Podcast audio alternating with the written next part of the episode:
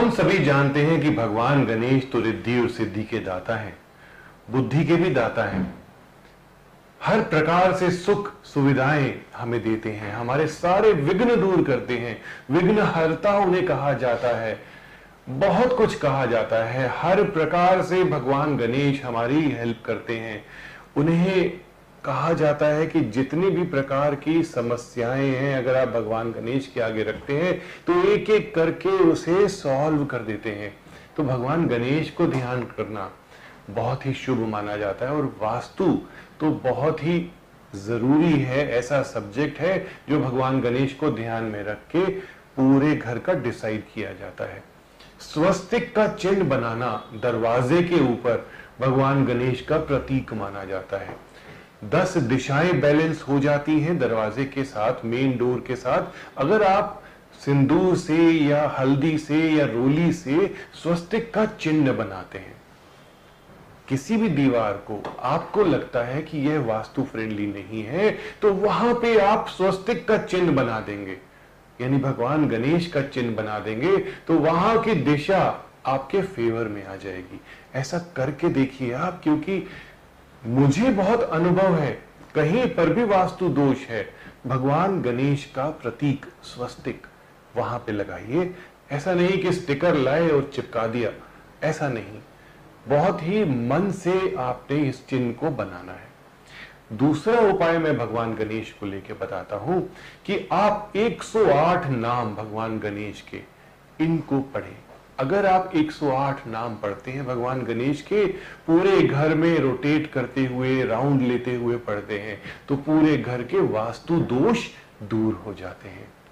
आप कहेंगे कि 108 नाम पढ़ने के लिए संस्कृत आनी चाहिए, बहुत इजी नाम होते हैं। इन केस आप नहीं पढ़ सकते हैं तो एक प्रिंट आउट लीजिए और मुख्य द्वार के ऊपर या अपने मंदिर के दरवाजे के ऊपर या कहीं पर भी इन नामों को लिख दीजिए।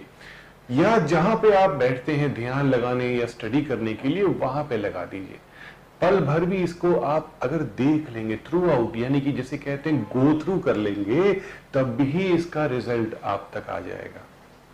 तो मानिए इन उपायों को और कीजिए। एक और उपाय मैं आपको बता रहा हूँ, बहुत ही मज़ेदार उपाय है। सुपारी, भगवान गणेश को सुपारी बहुत अच्छी लगती है। इनको हर बुधवार को सुपारी का प्रसाद ज़रूर चढ़ाइए। भगवान तो आपके सामने प्रत्यक्ष है और आपके मन में है। किसी भी प्रसाद को देना, मन से देना बहुत शुभ होता है। तो प्रसाद का भोग लगाइए और उस सुपारी को आप किसी भी काम पर जाने से पहले ग्रहण भी कर सकते हैं, ले भी सकते हैं, अपने साथ रख भी सकते हैं। इसमें भगवान गणेश की पावर आ जाती है।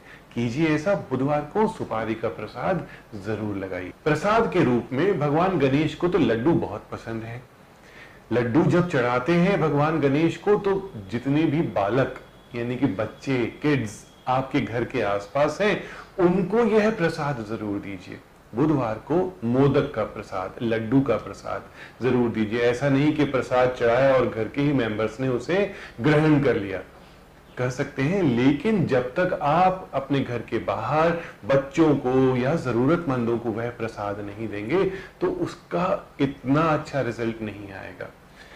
भगवान शिव, अगर उनको आप याद करते हैं, उनका कोई भी एलिमेंट आप नॉर्थ ईस्ट में रखते हैं मंदिर में भगवान शिव की तस्वीर रखते हैं और उनके आगे हाथ जोड़ प्रार्थना करते हैं कि भगवान शिव, मेरे सारे काम बनाओ, मेरे जो दुख हैं दूर कीजिए और मेरी जो लाइफ की ऑब्स्टेकल्स हैं, उन्हें दूर कीजिए। तो भगवान गणेश अपने आप सुनेंगे। कहेंगे, मैं आ रहा हूँ आपकी प्रॉब्लम्स को सॉल्व करने। क्योंकि प्रार्थना की आपने शिव से और आए भगवान गणेश। करके देखिए, यह तो आजमाया हुआ उपाय है। तो बहुत सारे उपाय मैं आपको बताता हूँ। जुड़े रहिए हमारे साथ। Subscribe now for interesting and knowledgeable videos by doctor Puneet Chawla